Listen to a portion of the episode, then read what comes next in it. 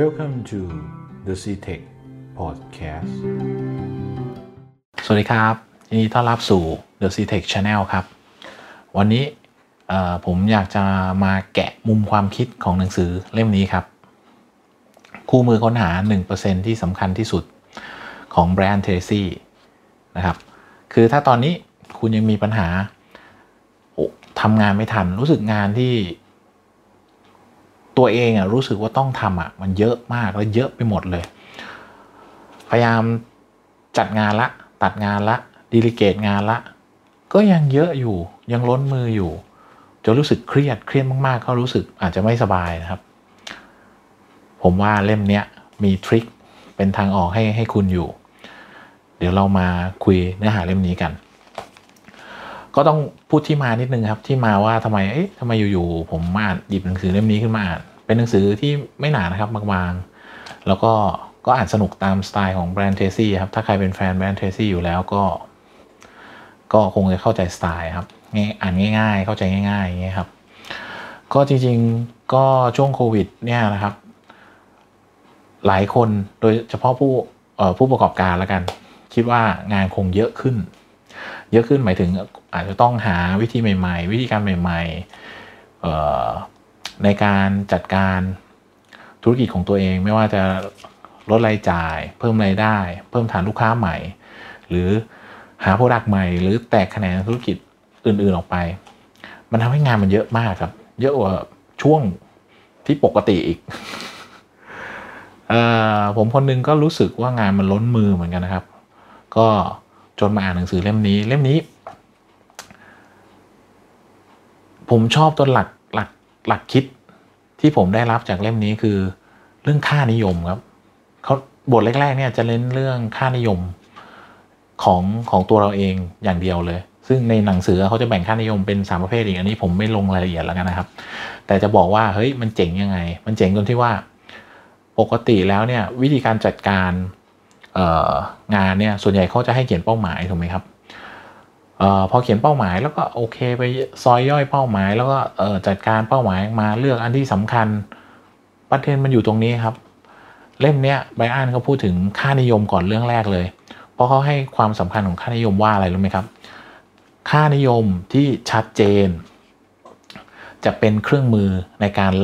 ที่ทำให้เราเลือกเป้าหมายที่ถูกต้อง เอพูดอย่างนี้หมายความว่ายังไง พูดอย่างนี้ ซึ่งในหนังสือยกตัวอย่างที่เห็นภาพชัดชัดมากเลยนะครับ โอเค ทุกครั้งอะที่เราเขียนเป้าหมายหรือว่าจะทำงานเนี่ยเราบอกว่าเฮ้ยเป้าหมายต้องชัดนะพอเป้าหมายชัดปุ๊บเราจะได้เดินไปถูก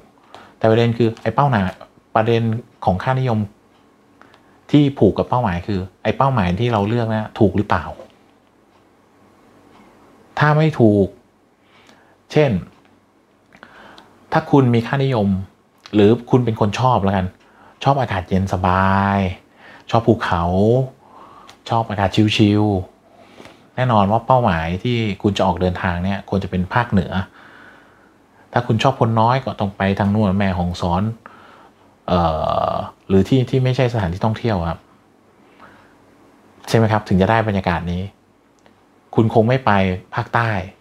ซึ่งเต็มไปด้วยความชื้น ร้อนชื้นๆทะเลกลิ่นเค็ม ซึ่งมันไม่ตรงกับค่านิยมหรือความชอบของคุณเองครับ ประเด็นคือถ้าคุณไม่ไม่ชัดเจนกับค่านิยมของตัวเองปุ๊บครับ คุณคุณชอบแบบทางเหนือ แต่คุณไปปักเป้าไว้ทางใต้ ถามว่าโอเค ก็นั่นแหละ แล้วมันก็ไปตาม process ของของการอของการทำตามเป้าหมายเนาะสุดท้ายมันถึงครับ ถึงแล้วคุณก็ไม่ไม่สนุกไม่สบายใจ แล้วก็ไม่ happy ก็เพราะอะไรเพราะว่ามันขัดกับค่านิยมหรือความชอบของคุณไงครับ เล่มนี้คือเขาเลยชี้ประเด็นแรกเลย คือว่าไอ้เป้าอะถูกหรือเปล่าเราจะรู้ได้ไงว่าเป้าถูกก็คือคุณต้องรู้ก่อนว่าค่านิยมของตัวคุณเองคืออะไร ซึ่งในนี้ก็จะมีตามสไตล์หนังสือฝรั่งครับ how to ก็คือแต่ละบทก็จะมีท้ายบทให้ลองค้นหาตัวเองว่าทำแบบฝึกงานแบบนี้ดูนะ แล้วคุณลองดูว่าค่านิยมคุณเป็นแบบไหน อ่า ซึ่งตัวเนี้ย คือว้าวแรกแล้วนะว้าวแรกของผมอ่านหนังสือเล่มนี้เฮ้ยไม่น่าเชื่อเล็ก ๆ เล่มนี้เฮ้ยมันให้เราหนึ่งว้าวแล้วพอได้เเรื่องค่านิยมที่ชัดเจนแล้วเนี่ยทำให้เราเคลียร์กับเป้าหมายตัวเองแล้วใช่ไหมครับ ส่วนต่อไปของหนังสือมันก็จะเป็นพูดถึงเรื่องการตั้งเป้าหมายละซึ่งตัวเนี้ยหนังสือ how to เรื่องการตั้งเป้าหมายการทำตามเป้าหมายเพื่อให้สำเร็จเนี่ยเยอะแยะมากมายไปหมดเลย ก็คือเราต้องมีเป้าหมายที่ชัดเจน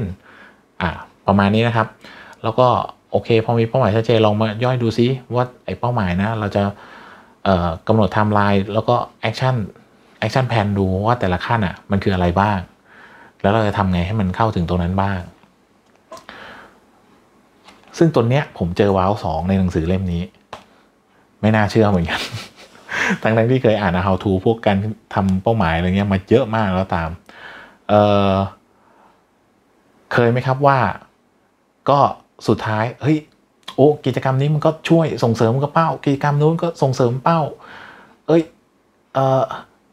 เราไปเรียน marketing ดีกว่า เอ้ยส่งเสริมเป้า เอ้ยหรือทำ ad ดีกว่า เอ้ยส่งเสริมเป้า เอ้ยเราไปไปเปิดเปิดตลาดต่างประเทศ VLC ดีกว่า เพื่อส่งเสริมเป้า เพราะเป้าเราคือโอเค ธุรกิจขยายอะไรประมาณนี้นะครับ อันนี้ผมยกตัวอย่าง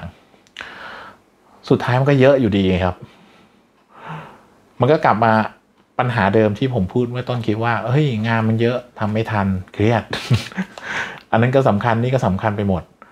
ทริคของหนังสือเล่มนี้ที่เป็นว้าวสองที่ผมเจอคือออการเลือกไงครับ การเลือกไอ้หนึ่งเปอร์เซ็นต์อะที่ที่สำคัญอะแบรนด์เทซี่เขียนไว้ว่าลำให้คำนึงถึงผลลัพธ์ ผลผลลัพธ์ที่เราต้องการเนี่ยในอนาคตเท่ากับลำดับ ความสำคัญของงาน โอ้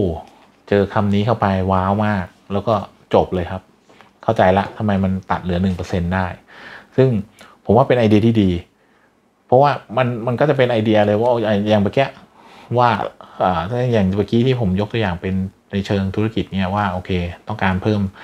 เพิ่มยอดเนี่ยแต่ไอยอดนั้นนะคืออะไรไงสมมุติเอาดีเทลไปหน่อยนะ ยอดแบบรายเดือนรายไตรมาสอะไรเงี้ยต้องการเท่านี้เท่านี้เท่านี้เท่านี้เงี้ย เพราะนั้นเนี่ย เอ้ย ผลลัพธ์คือเราต้องการแบบแบบช่วงสั้น เร่งด่วน เพราะในที่เมื่อกี้ที่ผมพูดมาทั้งหมดอะไม่ว่าจะมัน marketing อะไรแบบกว้างแบบอะไรเงี้ยจบครับ ถ้าช่วงสั้นแบบด่วนเนี่ยมันจะแบบโฟกัสลงไปเร็วที่สุดก็คือ remarketing ลูกค้าเก่า อะไรแบบอะไรแบบนี้นะครับ อันนี้ผมแค่ยกตัวอย่างนะ อาจจะไม่ถูกกลั่นกรองมามาก หรืออาจจะไม่ไม่ถูก ซะทั้งหมด แต่ว่าอันนี้คือที่คิดได้สดๆ ตอนที่พยายามจะแชร์เพื่อนๆเนี่ยครับว่าเห็นไหมสุดท้ายพอมันพอเจอบท thing นี้เข้าไปปุ๊บมันมันชัดเจนนะก็มันทำให้ผมมันตัดทูทิ้งหมดเลย จนเหลือ item อยู่ประมาณ1 ถึง 2 ข้อเท่านั้นเองที่ว่าเฮ้ยต้องทำเพื่อ achieve เป้า เพราะว่าเราคำนึงถึงเป้าไงแล้วถ้าเป้าเราชัดจริงก็จบเนี่ยครับคือ 2 ว้าวที่ผมเจอส่วนอื่นๆ มันก็ แต่ส่วนอื่นๆที่ผมไม่ได้พูดขยายความเนี่ยมันจะค่อนข้างคล้ายกับพวกหนังสือ how to ทั่วทั่วไปครับเกี่ยวกับเรื่องการตั้งเป้าหมายอะไรเงี้ยผมเลยไม่ขอลงรายละเอียดนะครับ จะขอแค่ชี้พอยแค่สองสองว้าวเนี่ยครับนะครับ ก็หวังว่าเพื่อนๆ คงได้ประโยชน์ แล้วก็ถ้าถ้าใครยังเจอปัญหานี้เราเป็นคนชอบอ่านหนังสือผมว่าลองหยิบเล่มนี้มาอ่านดูขำๆค่าเวลาแล้วก็ได้ความรู้ดีครับ ส่วนถ้าผม มีโอกาสได้อ่านหนังสือเจ๋งๆ หรือว่าเเจออะไรว้าวๆในหนังสือเนี่ย ก็จะมาเล่าให้เพื่อนๆฟังอีกทีครับ ถ้าฟังแล้วชอบอย่าลืมแชร์ไปให้คนที่คุณคิดว่าเจอปัญหานี้อยู่แล้วกันนะครับ เผื่อจะช่วยให้เขาหาทางออกหรือไปกระตุ้นความคิดเพื่อให้เขาแก้ปัญหาของเขาได้ แล้วไงเจอกันครั้งหน้าครับ สวัสดีครับ